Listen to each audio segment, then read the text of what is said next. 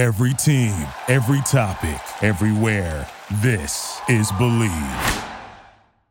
Hey everyone, it's Andy Buhler, high school sports reporter and uh, host of the Scorebook Live Today podcast.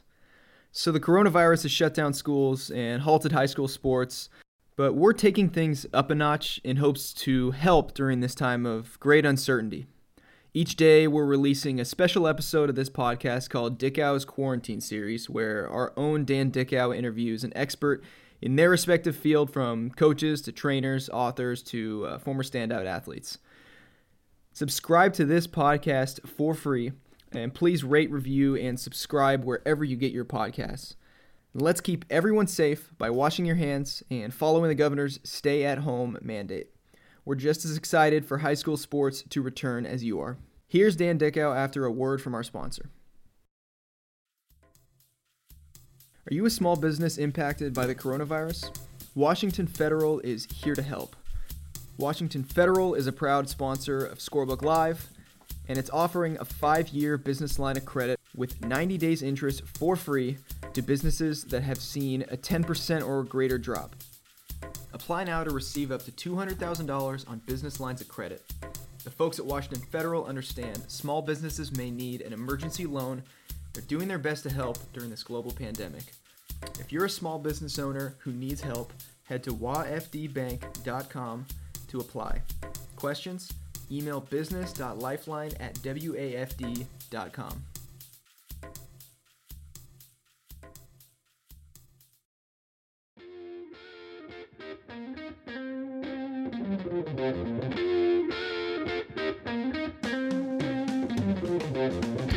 Dan Dickau, Scorebook Live, Washington, with our podcast today during our quarantine series.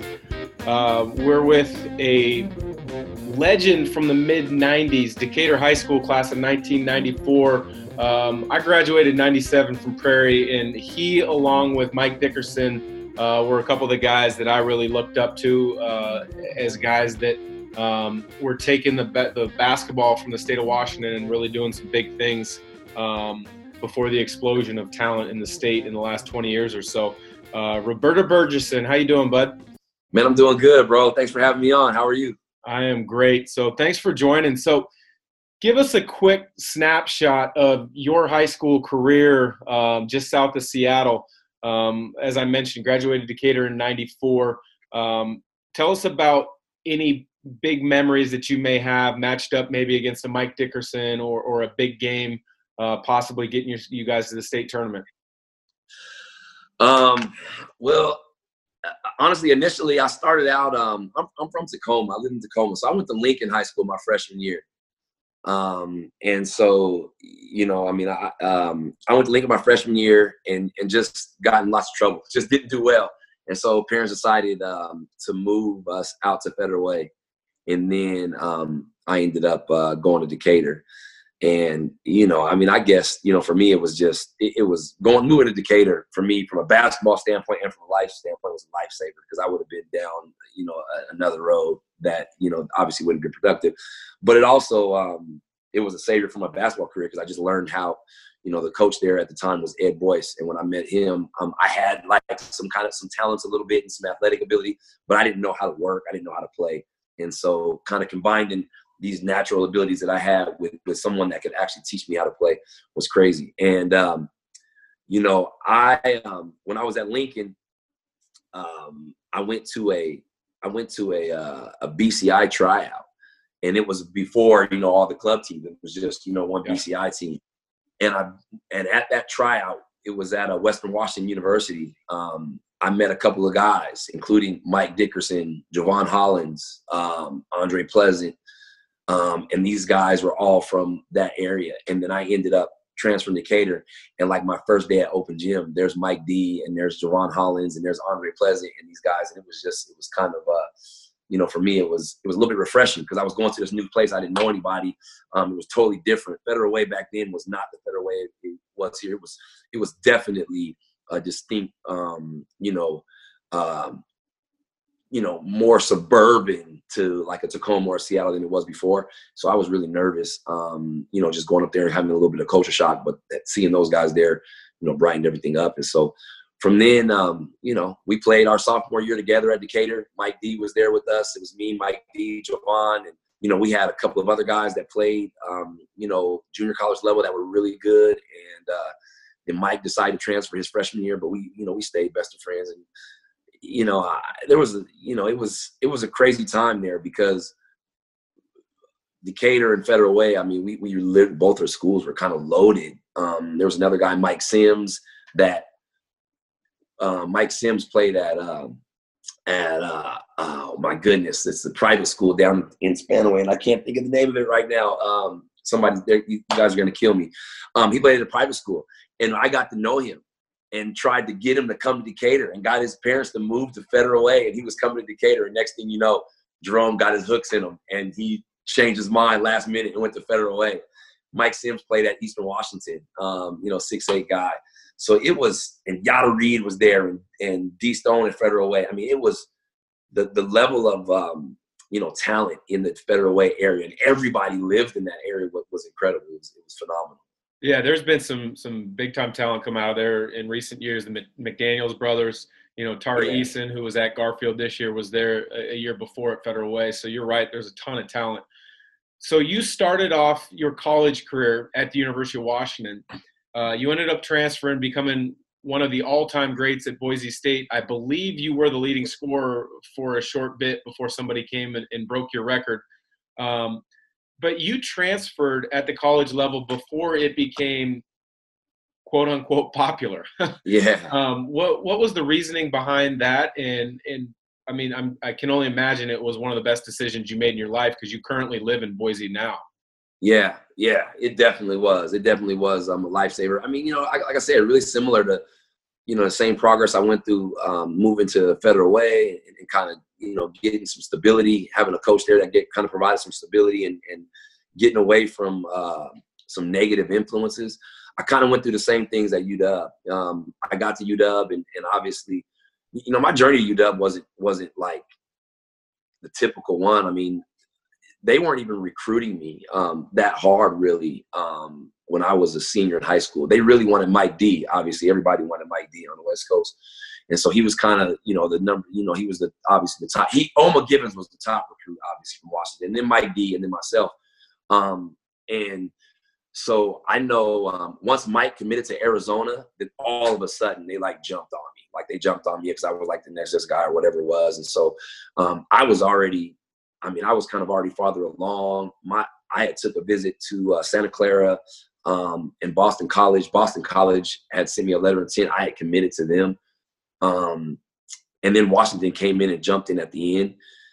And so when I went to UW, it was kind of like a, last minute thing, and it was one of those things where it's like, oh man, I get to stay at home, and family gets to watch me, and get to be around my friends. And it ended up not being, you know, that the best thing because the family and the friends and the, and the hanging out and um, you know not going to my work missing workouts not going to class um, just because of those distractions that i was not mature enough to say no to it just was the reality of it and so um, you know i had a couple of people in my life that were really you know a couple of those people that we all need that tell you the truth and say hey you're not getting it done you, you know you're, you're getting ready to screw yourself you need to figure something out and so from there, it was just like, you know what? I need to get away. I need to get as far away from, you know, from Tacoma as possible.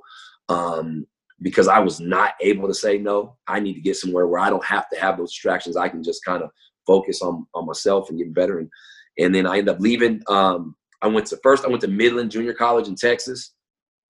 Uh, wasn't mature enough to handle the stuff that was down there. It was it was a culture shock. Lots of crazy stuff was going on, but it really was just me just not being mature enough to handle it ended up leaving there um, with nowhere to go, nothing to happen. And then my my um, high school teammate Andre Pleasant was at College of Southern Idaho. He told the coaches that I was at home doing nothing. They called me. I went there. I was there for about a semester. Um, played in like two exhibition games. Um, again, had some life circumstances um, that just for me, I just was not, you know, I, I was not ready to handle. Went home, enrolled at Highline Community College but didn't play. Just just just was going to school there just to get my AA. And during that time, um, all most schools lost track of me. They didn't know what I was doing. I didn't know what I was doing, to be honest with you. Um, but then Ed Boyce, who was my high school coach, was the assistant coach at Boise State, and once again, kind of came and stepped in and saved my life, and just said, "Hey, if you can figure out a way to finish your AA, I think I can figure out a way to get you a scholarship to come to Boise State. This is your last chance. You have no more chances left." And um, I, you know, I did that and, and, and finished my AA, and then the rest of the rest was just basically, you know, going coming to moving to Boise and going to Boise at Boise State. Pretty much just really changed my life. You know, that's so uh, impactful, I'm sure, for, for myself and other people who will be listening to this to hear how big of an impact a coach from the high school level continued to have on you a couple days later, um, or excuse me, a couple years later. You now run an AAU program in the Boise area. It's a pretty darn successful AAU club. You've had a number of uh, college players at, at multiple levels come through your program. Because of the experience with Coach Ed Boyce and, and being a mentor to you, um, is that one reason you wanted to get in into running a club and, and being able to have that same impact on others? Uh, yeah, yeah, definitely. Um, you know, we, never really had plans. You know, it never really was in my plans or, our goals to actually start the club and run the club. It kind of came organically. Um, when I started playing professionally, um, and I would come back for the summers, um, you know, Ed and I um, said, hey, let's do a summer camp in Boise. There wasn't a whole lot of summer camps going on, and the ones that were going on for us were like, oh God, it's just not, you know, the kids aren't getting enough. So let's do a summer camp. We did a summer camp, and from the summer camp, I mean, it just we just got so much demand. It grew to you know a Christmas break camp and a spring camp, and then you know grew to these these these. We started doing these like month long clinics, and then from there it just like I said, people wanted us to coach us, coach their teams, and so Ed started a team his kids' age. I started a team my kids' age, and then it just it just blossomed and went to this club. Um, but I think yes, Ed Boyce, um, uh, my, my, uncle Topper, who who is a, a, huge basketball fan. He's always around all the games there.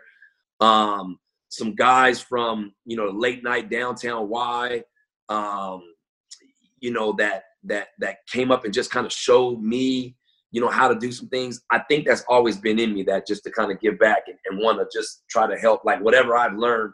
And obviously basketball is the one thing that I've learned the best. Um, just to kind of give it back. So I think that's always been in me. I, have always liked giving back and being around people and helping people, whether it was kids or kids my age. So, so, so definitely that definitely had a big impact. Ed had a big impact on, um, you know, me giving, but I, but I think it's, it's just my whole family and whole life. Just my whole life journey, I think was more than that. I had a lot of second chances and, and I just believe that, you know, it's important to, to kind of give those chances back to people as well. So such a great message and i think it shows so much of what athletics can do to help teach and guide people and, and provide mentorship because not everybody is going to have a chance to play like you did at the division one level. Um, but you were able to take that division one talent skills um, to play professionally for a number of years um, both kind of uh, here in the states but also in europe. Uh, one thing i remember about you though is it was going into my second year in the nba we were I was with the Atlanta Hawks. We had summer league in Boston, and you had you were with the Cleveland Cavaliers, and you had a young phenom by the name of LeBron James who was about to be a rookie in the NBA. You played with him in summer league before his true rookie year. Uh, what type of experience was that? And did you think he would become what he's become now? Um, I mean, starting with your first question, the experience was was um, unique. It was the most unique summer league experience I had. I mean, I, I, don't know. I think I did. I think I played in five or six different summer leagues, and so I obviously and, and with a ton of different teams, and so I had a a lot of different experiences. But that one was the most unique. Um, it, it was just incredible to see from day one um, the people that were interested in you know seeing this young kid, and I mean, it was like um, you know, I mean, I got a little bit of a taste of, of that NBA life my, my rookie year in, Portland, and then you know, and then being in Milwaukee of you know showing up to hotels and you know there's people out there waiting in line to you know you know autograph scalpers those guys that wanted to sign you know want you to sign their cards and and whatever girls and stuff. But this was a whole nother level. I mean we're in summer league and, and we pull up in the, in the bus and there's people all around the hotel and we got to go back in and back way and you know i think our first summer league game that we played in i mean it was absolutely sold out standing room so that experience, um, being around that was unique. Was like, wow, like, like really. I mean, I, I, mean, obviously we all knew LeBron, you know, but it, it, was just different because you, you know, most summer league games, you know, it's, you know, it's not even half half full for a lot of those games back then, anyways. Um, so that was one. Um, you know, as far as you know, understanding or recognizing how great he was going to be, it didn't take me very long. Um, you know, I mean, I, I was I was at the mind, mindset at that point where you know I had been, you know, um, you know, was on that Portland lo- roster that was just the most loaded roster, you know, ever at that point with all those guys, and you know, was the last cut on that team. And then I was on another loaded roster in Milwaukee, you know, last cut on team. So I've been around a little bit, and I kept getting cut, and I'm trying to figure out at that point, okay, how am I going to stick in the league? How am I going to make it? And I was obviously always known to be a, a shooter and a scorer, and it wasn't working. I mean, you know, it wasn't working. And so I had kind of been through some stuff. Um, I would come back home and work out. You know, me and Mike D would work out every summer, and a lot of times at the Sonic facility. And I remember Nate McMillan giving me a piece of advice one time. He was like, "Hey, Roberto, you might want to change your focus of how you're making a team." He was like, "You're a great shooter. I know you're a great shooter. You can do those things, but you know, maybe you want to think about being a defender. I mean, you you have the ability to be a good defensive player, this and that.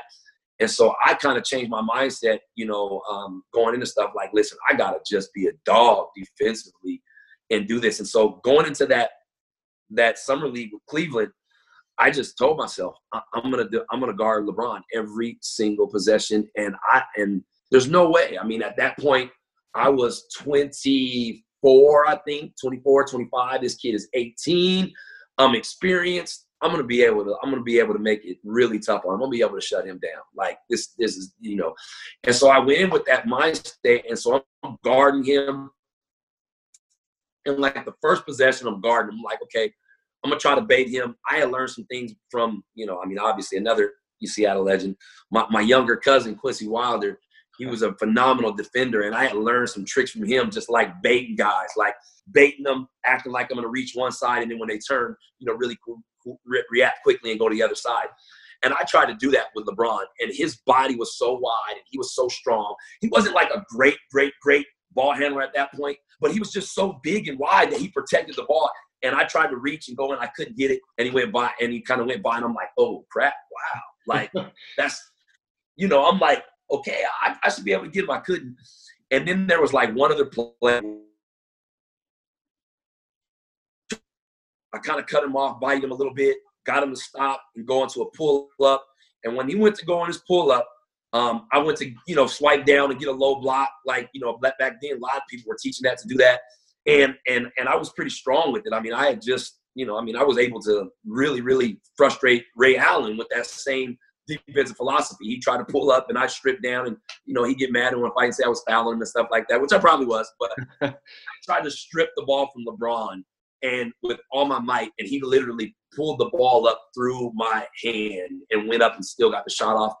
Right then and there, I said, okay, like, you know, he's he's gonna be special. Like, there's no doubt in my mind he's gonna be special.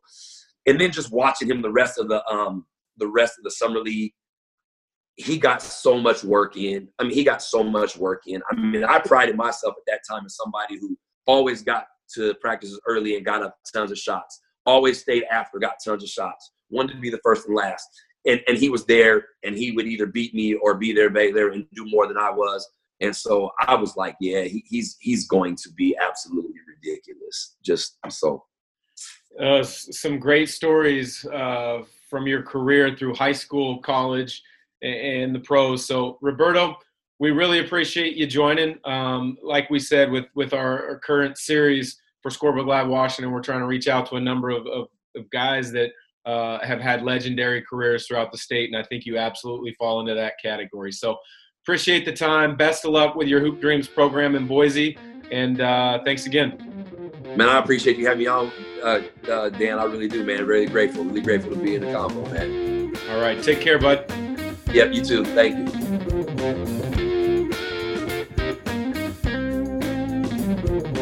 you.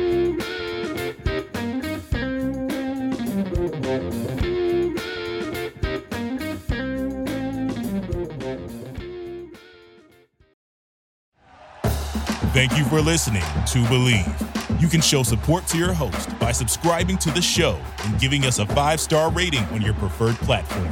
Check us out at Bleav.com and search for B L E A V on YouTube.